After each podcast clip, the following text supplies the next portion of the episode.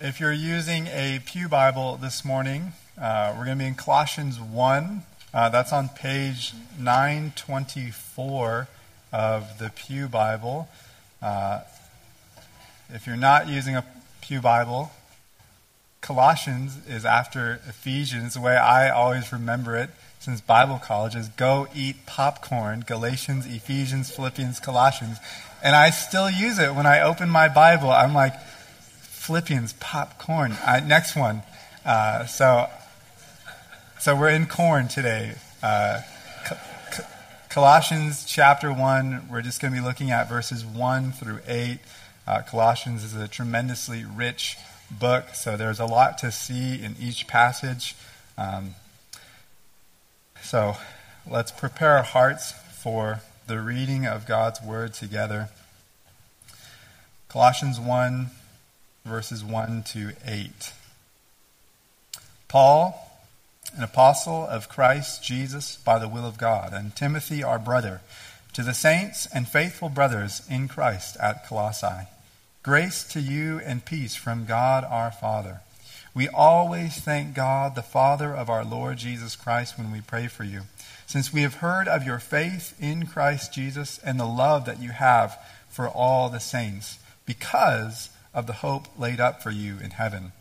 Of this you have heard before in the word of truth, the gospel, which has come to you, as indeed in the whole world it is bearing fruit and increasing, as it does also among you, since the day you heard it and understood the grace of God in truth, just as you learned it from Epaphras, our beloved fellow servant.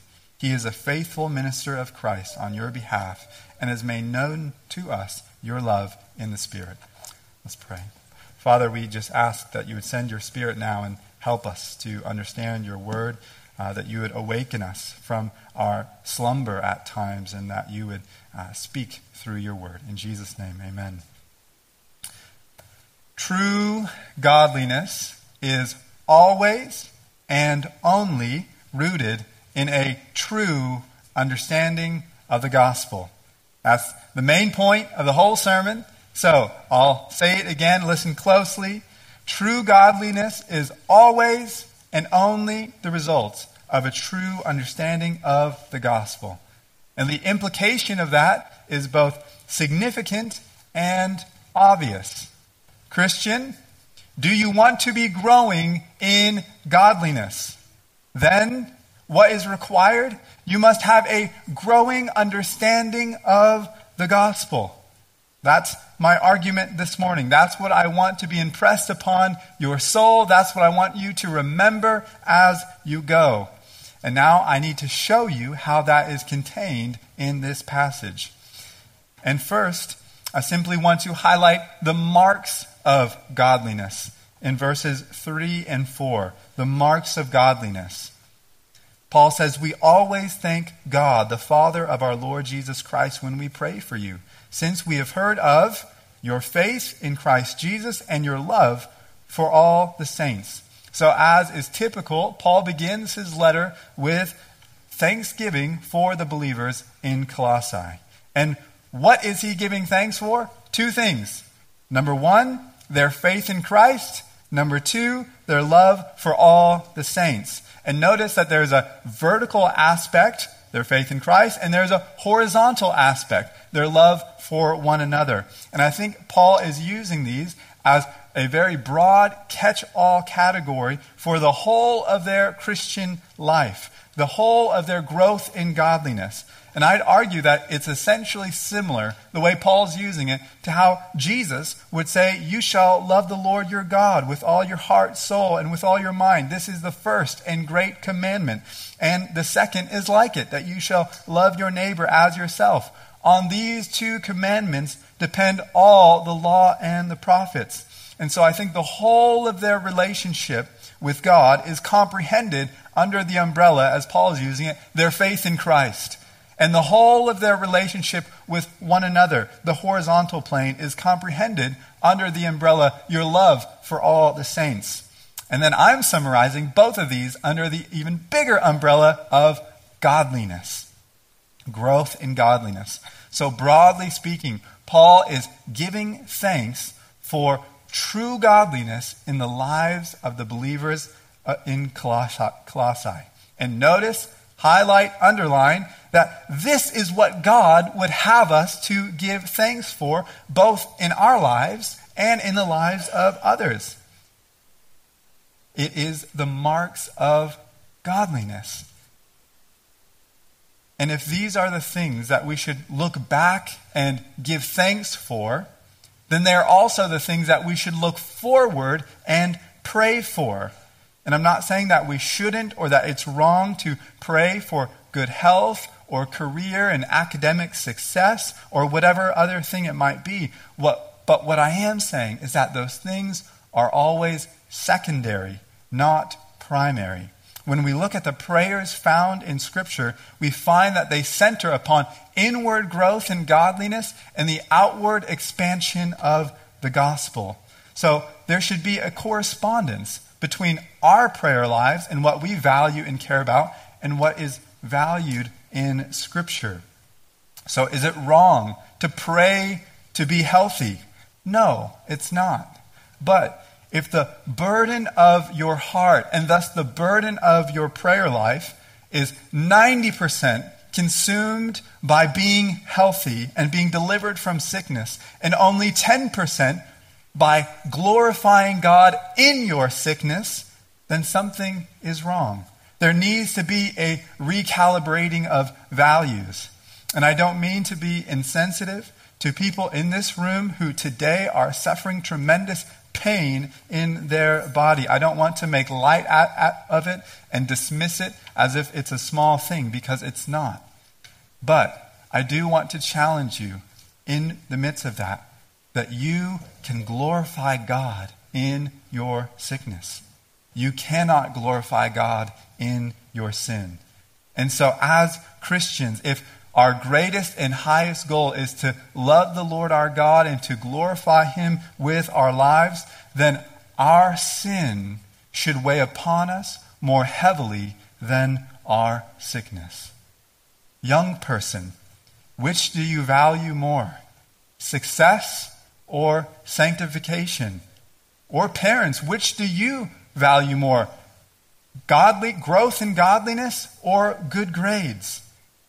The thing that you most long for is the thing that you will be most inclined to pray for, and it is the thing that you will most fervently and earnestly give thanks for when it comes to pass. And here in Colossians 1, we see the thing that got Paul excited, the Paul that the thing that stirred Paul's heart with gratitude and thanksgiving was their growth in godliness. He looked and he saw the marks of godliness in the lives of these believers. So, do you have not only a once and for all settled faith in Christ as Savior, but are you growing in your faith in Christ? Your love for Him, your trust in Him, your obedience to Him? Do you have more peace now because of a deeper persuasion of the unchanging faithfulness of Christ as a sovereign and good Lord than you did five years ago? Do you have more joy because of a deeper understanding of God's good purposes in your life, even through suffering and affliction? Are we growing in our love for the saints? Are we growing in our love for all the saints or just similar saints? Do we love only our Christian brothers and sisters who are just like us? Same age, same place in life, same likes and dislikes? Or do we love all the saints? Precisely because they are saints. And of course, saints is not some small class of super spiritual people within the church. Every Christian is a saint. Saint simply means holy one, set apart for God. So look around you Every true Christian in this room is a saint, and they are royalty. They're the object of God's redeeming love, set apart for his own possession. They're God's prized inheritance in all the earth. They are Christ's cherished bride. They are royal heirs of the world to come. And so, if you struggle to love another Christian for who they are in themselves, then love them for who they are in Christ. Consider afresh how God loves the person that you struggle to get along with. Consider how God sees them justified with the righteousness of Christ, precious, beloved, welcomed in his sight, destined for glory. They are a marvelous creation of God. And maybe that person isn't someone who sits across the hall on a Sunday morning. Maybe it's someone who sits across the dinner table every evening at home. Whoever it might be, it doesn't matter. If that person is trusting in Christ, they are a saint, holy and loved by God. They are going to rule and reign with Christ in the age to come. Oh, that God would help us to see each other how God sees us in Christ, and then to love one another because of that. So I think that these are Paul's shorthand for growth in godliness, their faith in Christ, their love for all the saints. And my hope is that at this point in the sermon, you would be saying, Yes, yes, I want to grow in my faith in Christ. I want to grow in my love for other Christians. I want to be more godly. But how do I actually grow in my faith? How do I actually cultivate a deeper, more tangible, more real love for the other people in this room? I mean, that's what it's all about, right? And let me be clear. I'm not asking what are the five things a faithful Christian should do. I'm not asking what are three ways that you can love your Christian brother or sister. I'm asking how do I actually become more godly? How do I actually become more loving? Because there is a difference between doing the loving thing and actually loving that person. It's possible to, as Paul says in 1 Corinthians 13, to give away all that you have and yet not have love. You can deliver up your body to be burned and not have love. A loving action does not imply or necessitate actual love. You can have the outward act without the inward reality. And I trust that if you're hearing this message with a renewed heart and new life in Christ, you're saying, Yes, I don't want to just look more godly. I don't want to just do the outward action that makes me appear like a godly person, but I actually want to be more godly. I want to have real love in my heart for other people in this room. And so, while it's an important conversation to have, and maybe something you can talk about during home group, about what are the ways in which we practically flesh that out, the issue here is not what do I do, but where does love for the saints actually come from? And so that leads us to verse 5, which brings us to our second point the root of godliness. And this is really the main point of the sermon. So let's just reread uh, verses 3 to 5 to get a running start, get the context back under our feet. Uh, he says, We always thank God, verse 3, the Father of our Lord Jesus Christ, when we pray for you. Since we heard of your faith in Christ Jesus and your love for all the saints, because of the hope laid up for you in heaven. Of this hope, or of this you have heard before in the word of truth, the gospel. And I'll argue that the most important word in this whole passage is the first word of verse 5 because. Why do they have a growing faith in Christ? Why do they have a real and vital love for one another? Verse 5 because of the hope laid up for you in heaven. And the rest of verses 5 and 6 is simply clarifying what that hope is and where it comes from. Of this, referring to the hope laid up for them, you have heard before in the word of truth, the gospel. So, You can use whichever metaphor you'd like and whichever one works best for you, but they all communicate the same thing. The gospel is the root that produces the fruit of godliness. The gospel is the engine that turns the wheels of the Christian life. The gospel is the foundation upon which the Christian life of true godliness is built.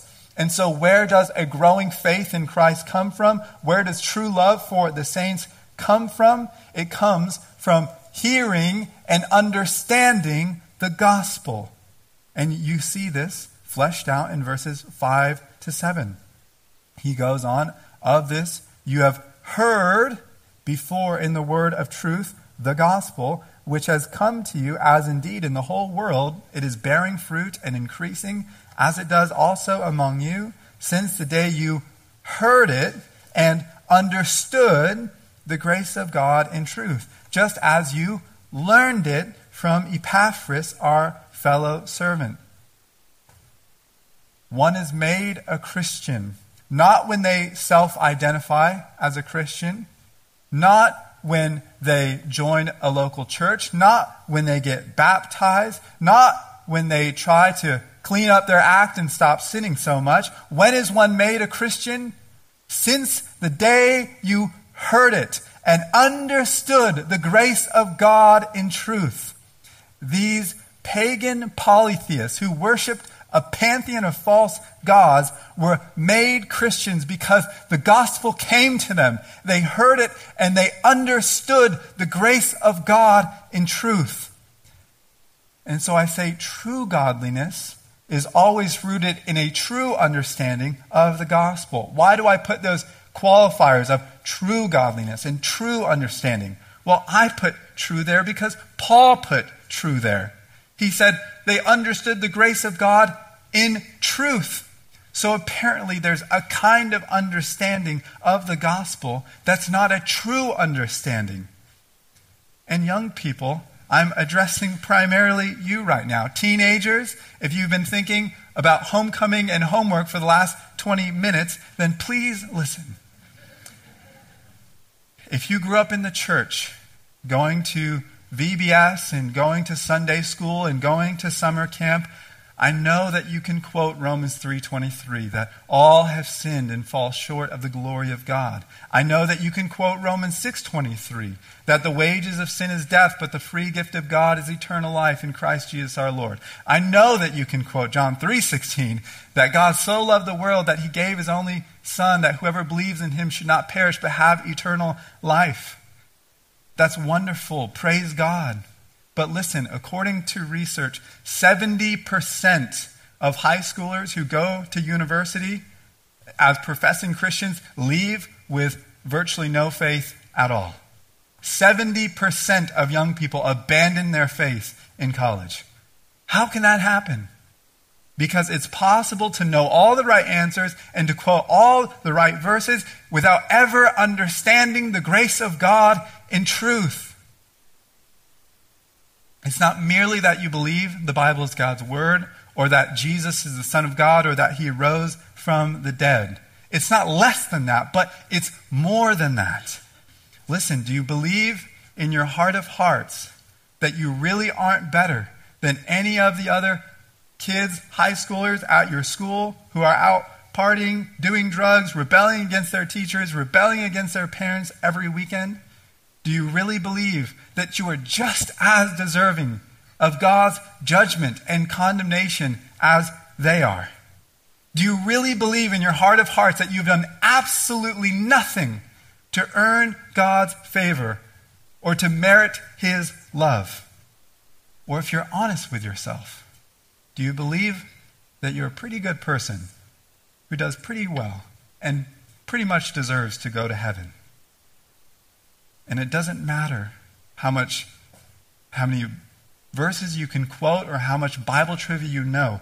If that is still how you feel in your heart of hearts, then you've never understood the grace of God in truth. In order to understand the grace of God in truth, it takes more than knowing in your head that all have sinned and fall short of the glory of God. It takes understanding in your heart that you personally and particularly have sinned against God, that you as an individual fall short of the glory of God, and that that is a horrible thing, that He created you to love the Lord your God with all your heart, soul, mind, and strength, and to love others as yourself. And that you have not done that for one moment of your life in truth. You were created to think about others as more important than yourself, like your brothers and your sisters, and to serve them and to care for their wants and their needs above your own. To give up your rights and your privileges so that you can better love and serve them, regardless of whether or not they do it in return. We were created to spend our whole lives thinking about God and others, and we have spent virtually our whole lives thinking nothing about nothing except ourselves. Do you see that me, Sam Class, my deepest problem is not some particular thing I did one time. My biggest problem is me. It's my heart, the corruption and the sin and the darkness that pervades my heart. And now, parents, I imagine some of you might be thinking, my child needs more self confidence. They need more self esteem, not less. This isn't helping them in their struggle with self image. But listen carefully. If you understand these things, not merely that all have sinned and fall short of the glory of God, but that you have sinned, that you personally and particularly have rebelled against your Creator, then what kind of love is it that God would send His Son for you personally and particularly? Not just the world, not just a nameless, faceless sea of humanity, but you with all of your pride, with all of your selfishness, with all of your you-ness that calls out for God's judgment against you. That's the you that Christ came for. That's the you that he willingly and voluntarily delighted in laying himself down for, so that he could save you. For while we were weak at the right time, Christ died for the ungodly. Ungodliness is not pretty. Ungodliness is not beautiful. It's not desirable. Ungodliness is ugly. And that's all I was. And that's all that I presently am apart from the grace of Christ. But God shows his love for us, and that while we were still sinners, Christ died for us. Amen? That's good news. You will never understand the height and the depth and the length and the breadth of the beauty of God's grace towards you until you see something of the ugliness of your sin against God. And the more clearly you perceive your very personal sin against God, the more you will stand in awe and wonder at God's very personal love for you. So you want to know where to find self worth and value and identity in your life, it's not by trying to persuade everyone else that you're super awesome. It comes from seeing something of the ugliness of your sin and then understanding the grace of God in truth. That despite all of your you-ness, that He still set His love upon you he delighted in saving you, calling you to himself, not because of anything in you that commended you to him that was worthy or desirable, but he loved you because he loved you.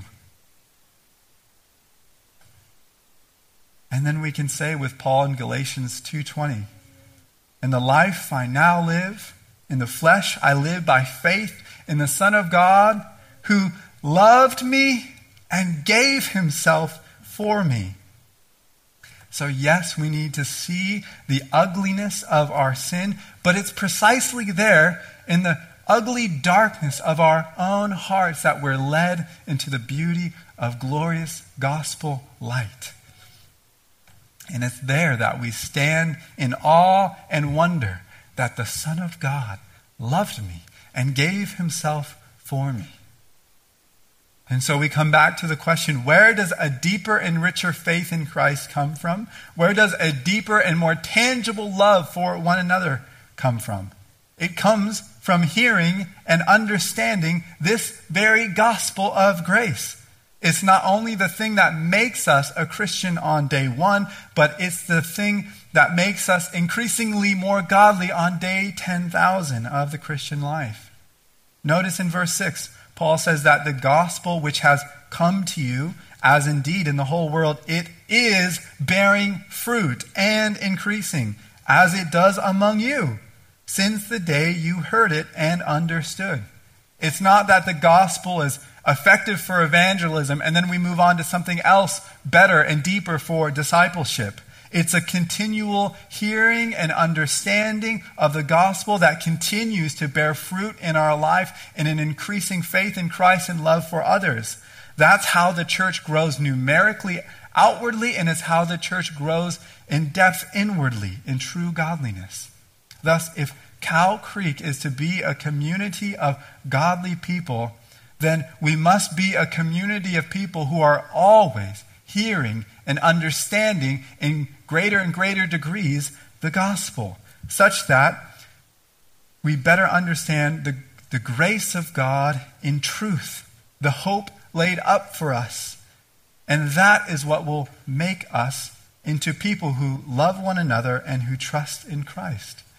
And that is why Jeremy is always pushing good books every week, because growing in godliness comes by growing understanding of the grace of God in truth. And sure, you can get the appearance of godliness without the gospel. You can get people who can wear the right clothes and say the right things and go to the right places and avoid the wrong places. You can get all that without the gospel. But true godliness, a heart transformation, a love for Christ and others, that comes through the gospel. And this is why the gospel gets preached every single Sunday. The Colossians had faith in Christ and love for one another that was worth giving thanks for, that was worth Paul expressing his gratitude. Why? Because of the hope laid up for them in the gospel. And that's that's the sermon. I think that's very clear in the text. And now I just want to connect a few dots in case it's not clear and explicit for us. The connection between our growing godliness, both vertical and horizontal, and our understanding of the gospel is that when we understand the grace of God in truth, we're enabled to show the grace that we've received towards others when we see how God loved us despite us not meriting and not deserving his love, then we are then equipped to love others who don't deserve or merit our love. The more you appreciate God's patience towards you, despite your sin against him, the better equipped you will be to be patient with others who sin against you. And this logic is not novel to Paul. This is exactly what Jesus describes in the parable of the unforgiving servant.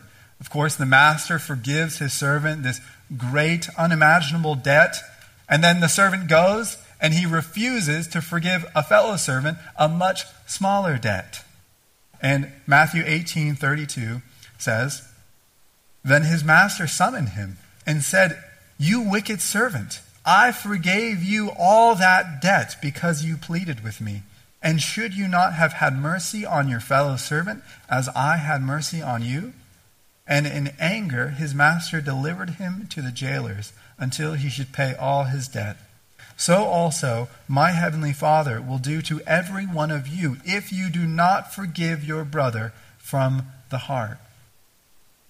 So if we understand the grace of God in truth, then we must be willing to show that grace towards others. And notice what Jesus says in verse 35. If you do not forgive your brother from the heart, the issue is not merely an outward bearing of the hatchet, but an inward transformation of our hearts such that it inclines us. It gives us the disposition and the willingness to forgive our brothers. And where does that heart transformation come from? Well, it comes from appreciating the mercy that we have received. The master says, I forgave you all that debt because you pleaded with me. And should not you have had mercy on your fellow servant, as I had mercy on you? Receiving God's mercy not only enables us, but it requires us to be willing to show mercy towards one another. So we can focus on the past grace that we've received in the gospel, in our forgiveness of sins, our reconciliation to God, or we can focus on the future hope laid up for us because of the gospel. As Jeremy called it last week, is living life with an eschatological edge, if you like fancy words. Living life mindful that this life is short and eternity is near. The knowledge of that enables us to lay down our lives in sacrificial love for others. We don't have to get our way.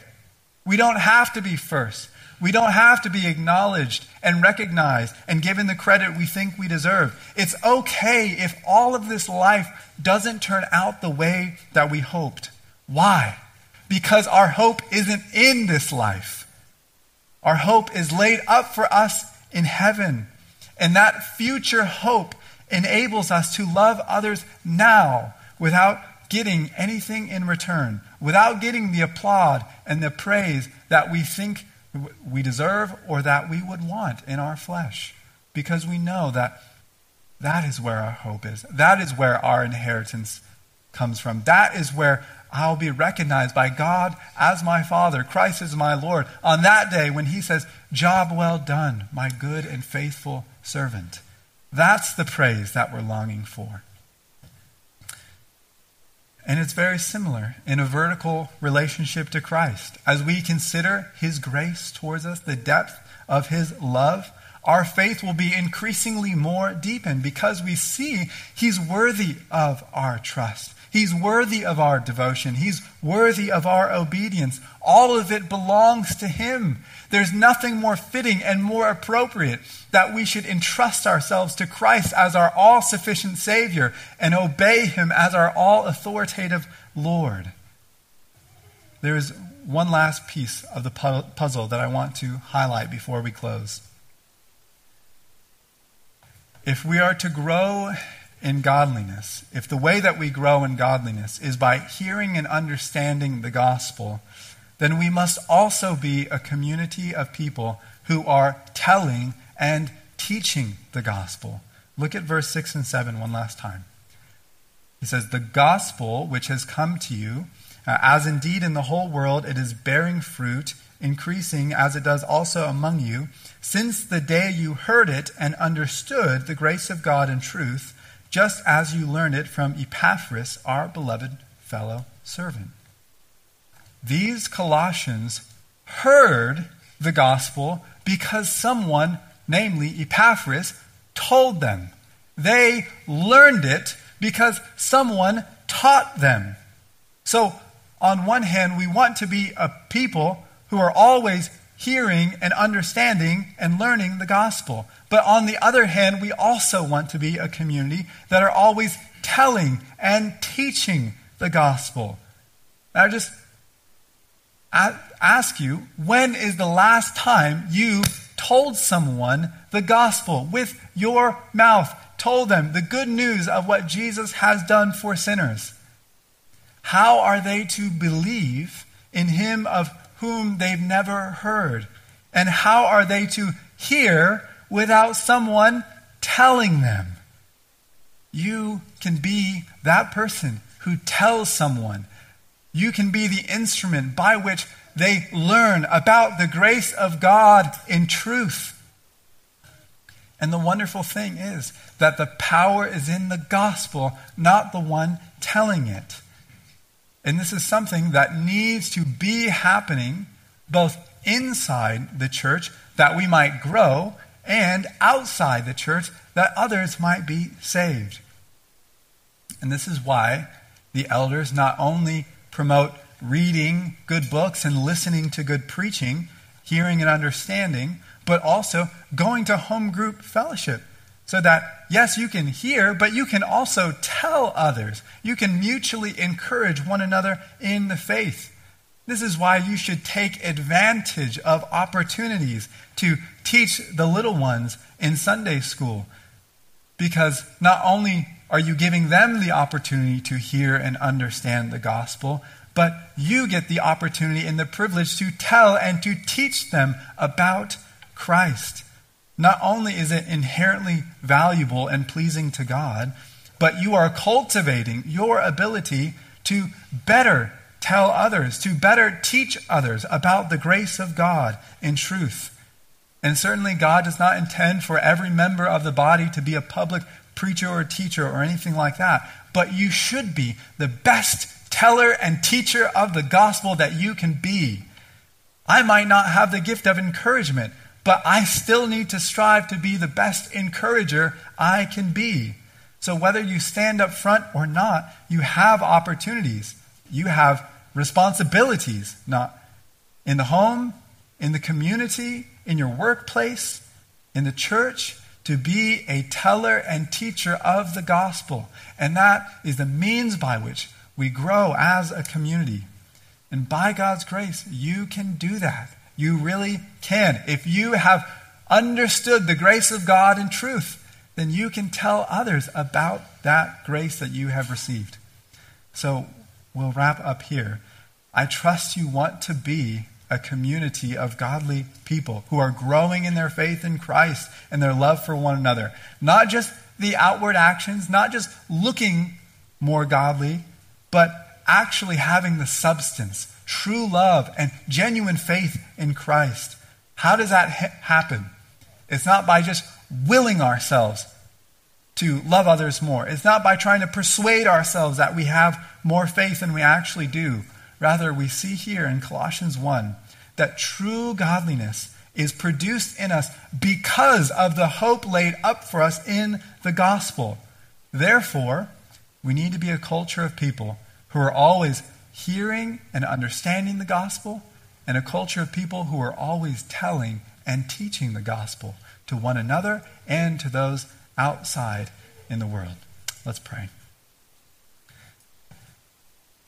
Father, we thank you that you have saved us, you have reconciled us to yourself, that you have put someone in our life that told us the good news of the gospel so that we might hear and be saved. Lord, would you give us a genuine love for one another? Would you grow, give us a growing faith in Christ as our Lord? And would you help us uh, to be faithful in telling and teaching the life giving news of the gospel to others? We praise in Jesus' name. Amen.